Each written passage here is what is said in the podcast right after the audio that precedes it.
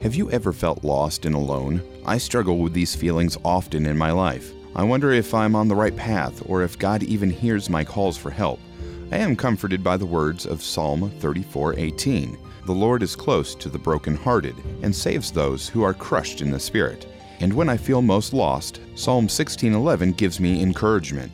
You lead me in the way of life, granting me the joy of your presence and the pleasure of living with you forever. God wants us to have joy in our lives. We need only seek Him. Restore to me the joy of your salvation and uphold me in a willing spirit. Psalm 51:12. This is one of the most important prayers we can pray in our lives, and we can know we are never alone.